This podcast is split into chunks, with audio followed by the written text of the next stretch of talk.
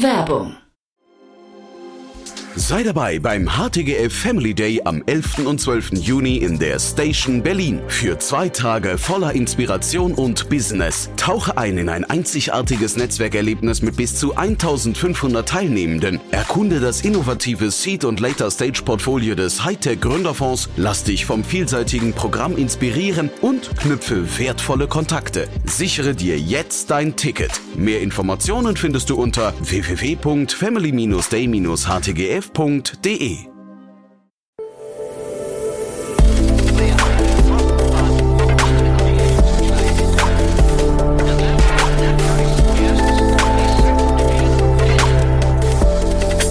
Insider Daily.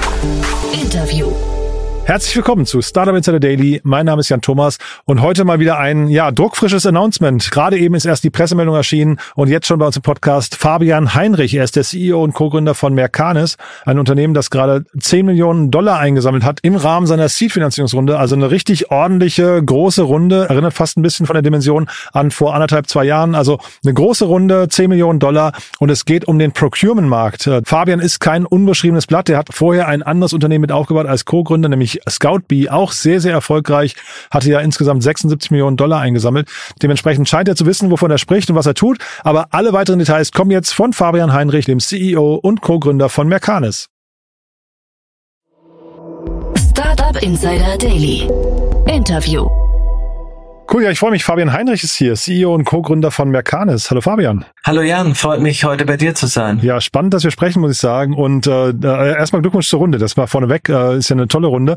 Ähm, ich habe gesehen, du hast vorher Scoutbee gemacht, ne? Ähnlicher Markt eigentlich, in dem, wir, in dem du dich weiterhin bewegst, ne? Ja, herzlichen Dank für die Glückwünsche. Also wir sind auch natürlich sehr erfreut, vor allem in äh, diesen Zeiten zeigt, dass unser Business auch sehr, sehr krisenfest ist.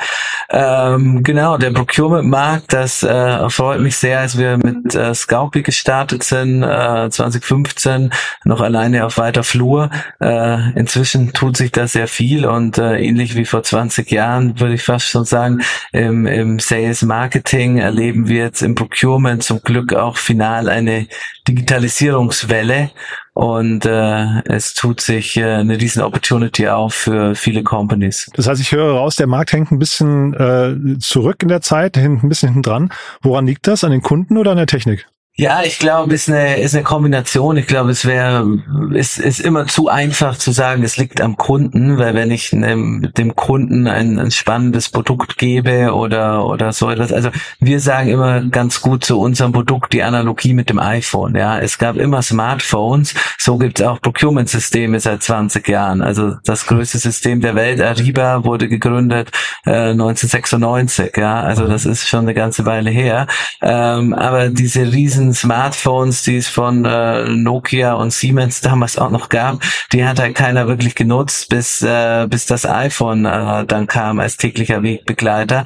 Also ich glaube, äh, dass ich den Leuten im Einkauf das Leben leicht mache, brauche ich schon diesen iPhone-Moment, sprich eine intuitive einfache, smarte Lösung, wo man auch merkt, okay, wir sind im Jahr 2023 angekommen. Ja, also wenn ich nur mit Steinzeitlösungen um mich werfe, dann ist es logisch, dass die Einkäufer das äh, nicht annehmen und lieber auf Excel und Outlook zurückgreifen. Und jetzt hast du Ariba gerade genannt, das ist ja wirklich ein, ein Dickschiff, ne? Das heißt, die gehen auch auf größere Kunden. Ist das das gleiche Segment, mit dem ihr euch beschäftigt? Nee, ich glaube, da muss man auch nochmal detaillierter unterscheiden. Also ich glaube, es ist für den Laien auch sehr, sehr schwierig zu verstehen. Ariba ist ja inzwischen so eine riesen Software mit so vielen Modulen und äh, SAP, ich mein, ne, man, ich, äh, richtig inzwischen SAP-Tochter, ja, äh, also auch schon einige Jahre.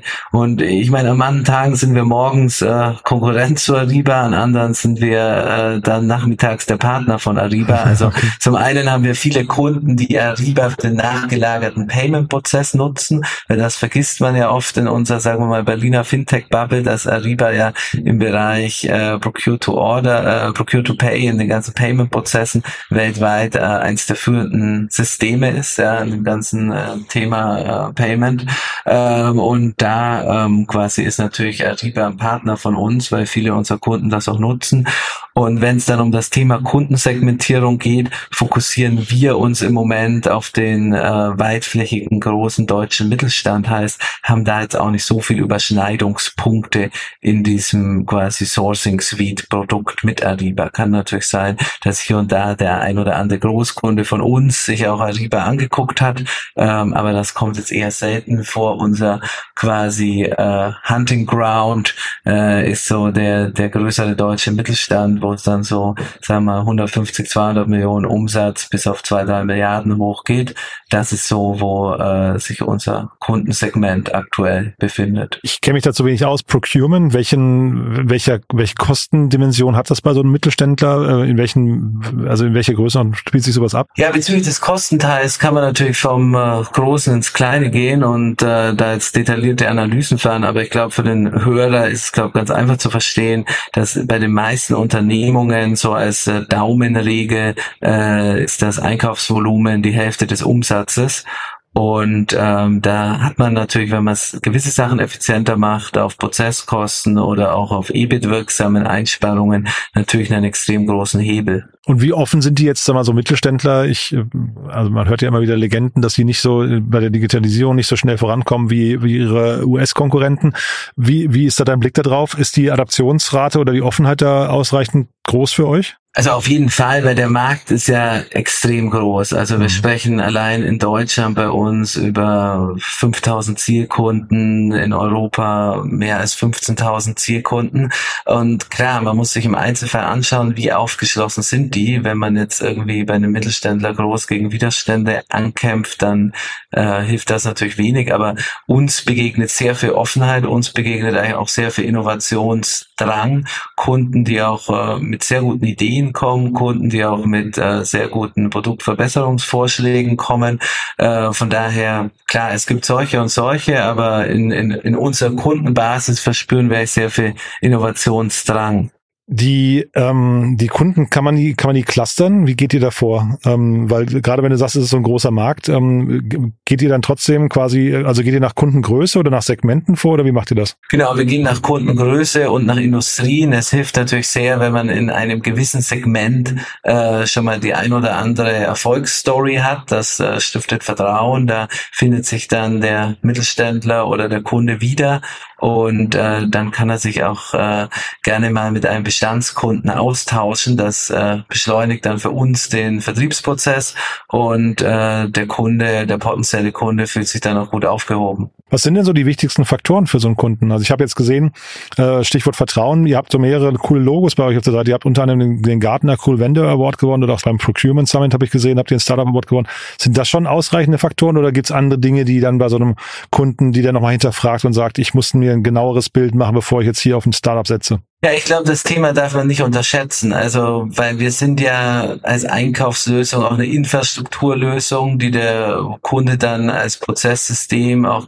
ganzheitlich ausrollt. Da ist das schon sehr wichtig, weil ich meine, klar, für Investoren ist es spannend zu sehen, dass eben Kunden äh, bei uns keine sechs oder zwölf Monatsverträge machen, sondern im Schnitt zwei, drei Jahresverträge unterschreiben, mhm. ja, weil der Kunde sagt auch, na ja, ich kaufe euch ja für die nächsten fünf, sechs Jahre ein, die denken eben langfristig.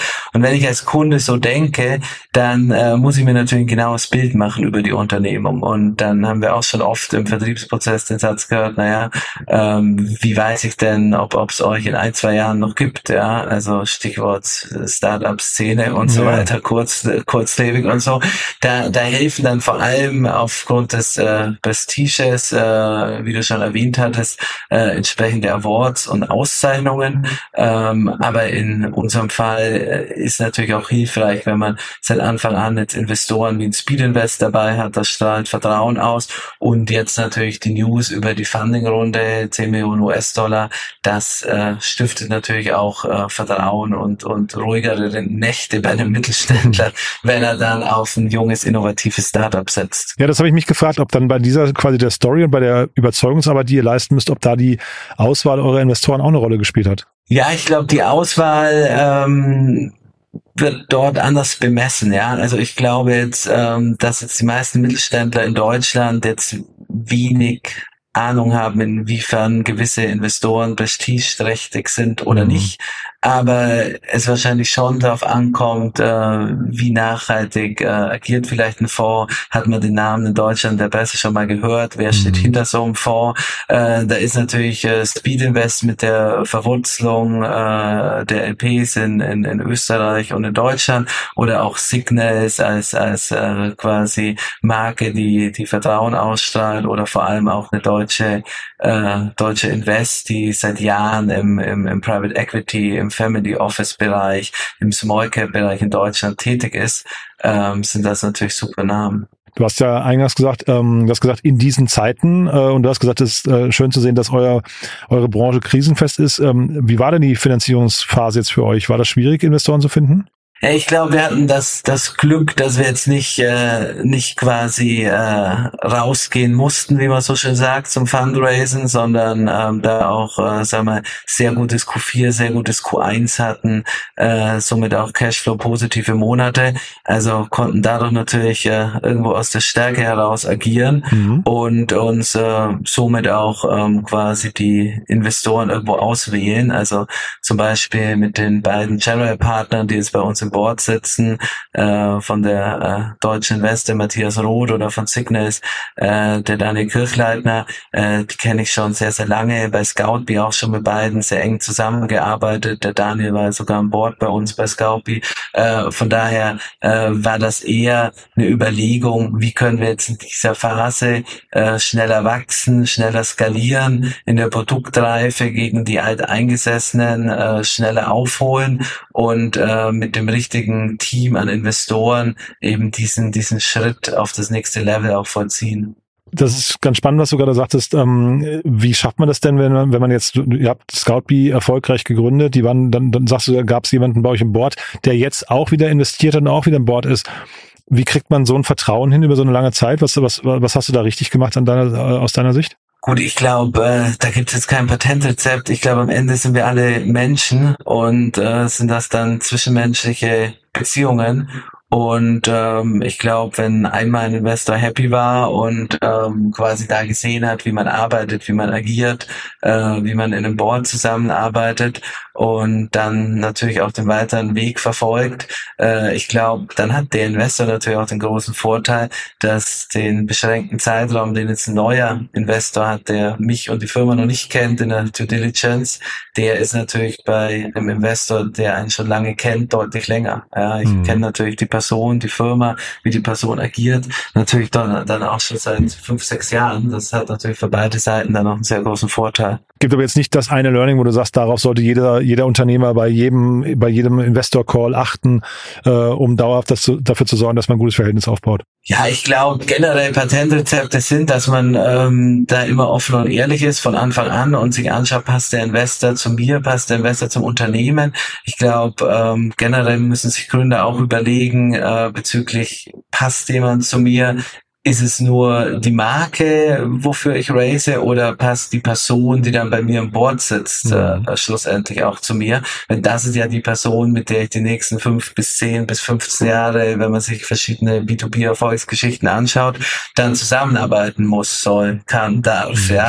Von daher denke ich mal, ähm, wird das Menschliche, denke ich mal, oft unterschätzt, ja. Also ich mhm. glaube, man sollte sich wirklich anschauen, passt, äh, passt dieses Boardmember, passt die Person auch und äh, nicht nur passt, passt der Name oder die Brand. Jetzt habt ihr die 10 Millionen Euro eingesammelt, äh, super erstmal, aber wie weit kommt ihr jetzt damit und was sind vor allem jetzt so die nächsten Schritte, die Herausforderungen für euch? Gut, ich meine, das Ziel ist schon weiter sehr kapitaleffizient zu wachsen. Also es geht jetzt dann nicht um irgendeine Runway abzudecken, sondern äh, weiterhin äh, sehr, sehr gesund äh, zu wachsen, aber gesund auch im Sinne von stark und schnell zu wachsen.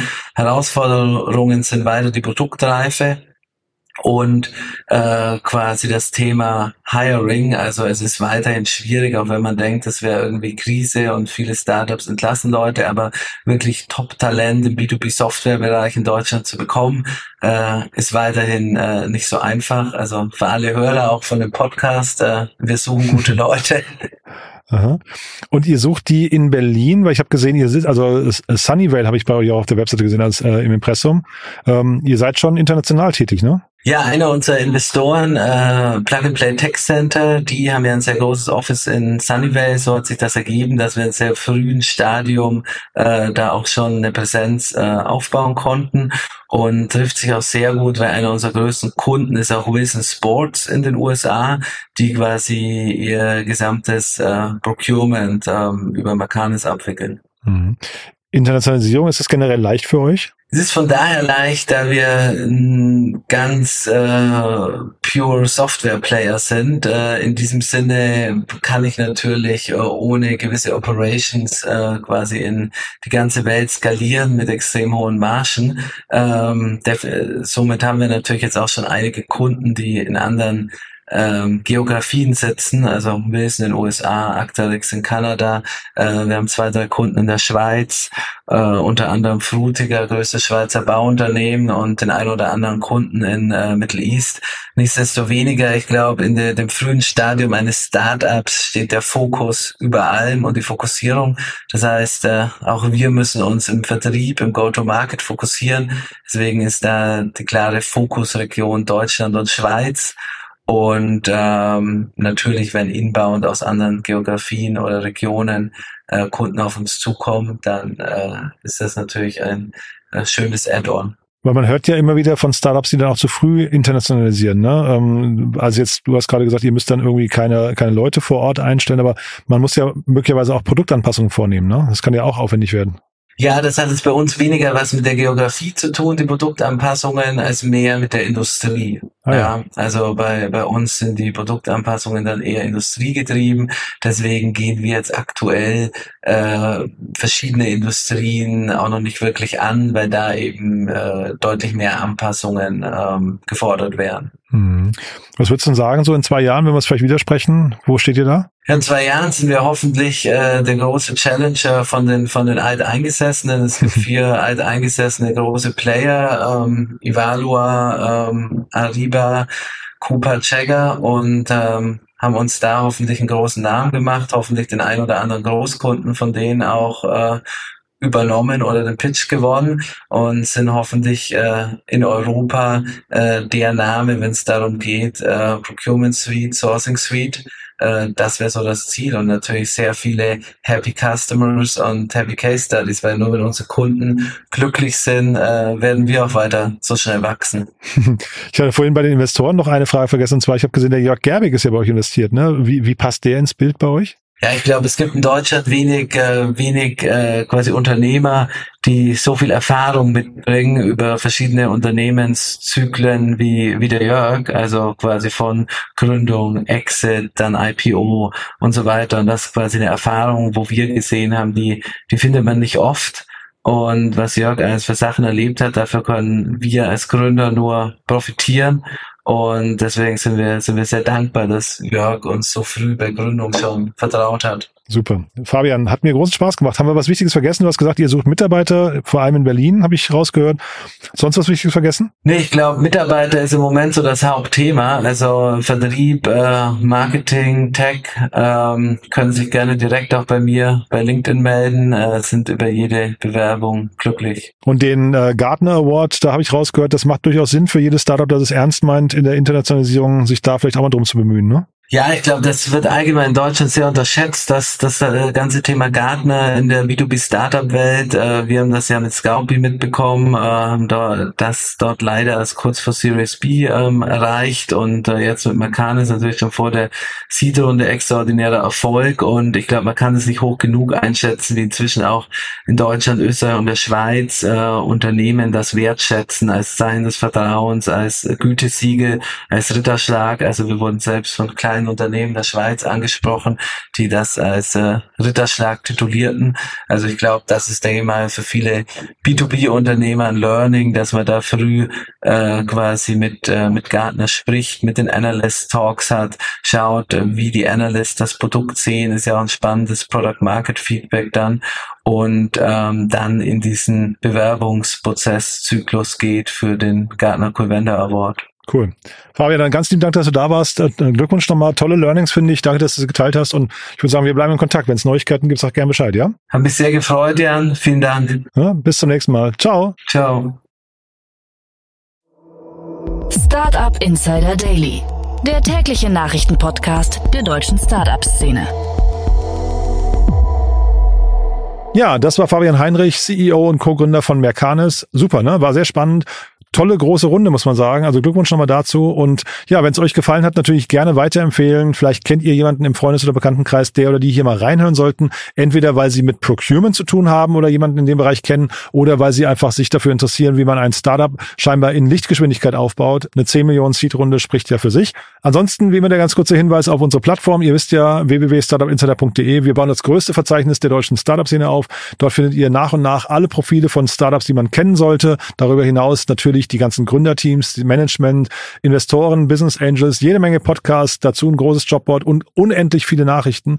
Schaut euch mal an, www.startupinsider.de. Ist ein tolles Projekt und auch dafür nicht nur Mercanis, sondern auch wir suchen Mitarbeiterinnen und Mitarbeiter, die uns dabei unterstützen, vor allem im Sales-Bereich oder im Content-Bereich. Das heißt, wenn ihr jemanden kennt, der oder die gerne verkaufen, gut im Umgang mit Leuten sind, sympathisch sind, unser Team gut ergänzen könnten, für die Startup-Szene brennen und oder aus Berlin kommen, dann gerne auf uns verweisen. Wir freuen uns über jede Bewerbung. Dafür auch vielen Dank Dank an euch. Ansonsten euch einen tollen Tag. Vielleicht hören wir uns nachher nochmal wieder und falls nicht nachher, hoffentlich spätestens morgen. Bis dann, alles Gute. Ciao, ciao.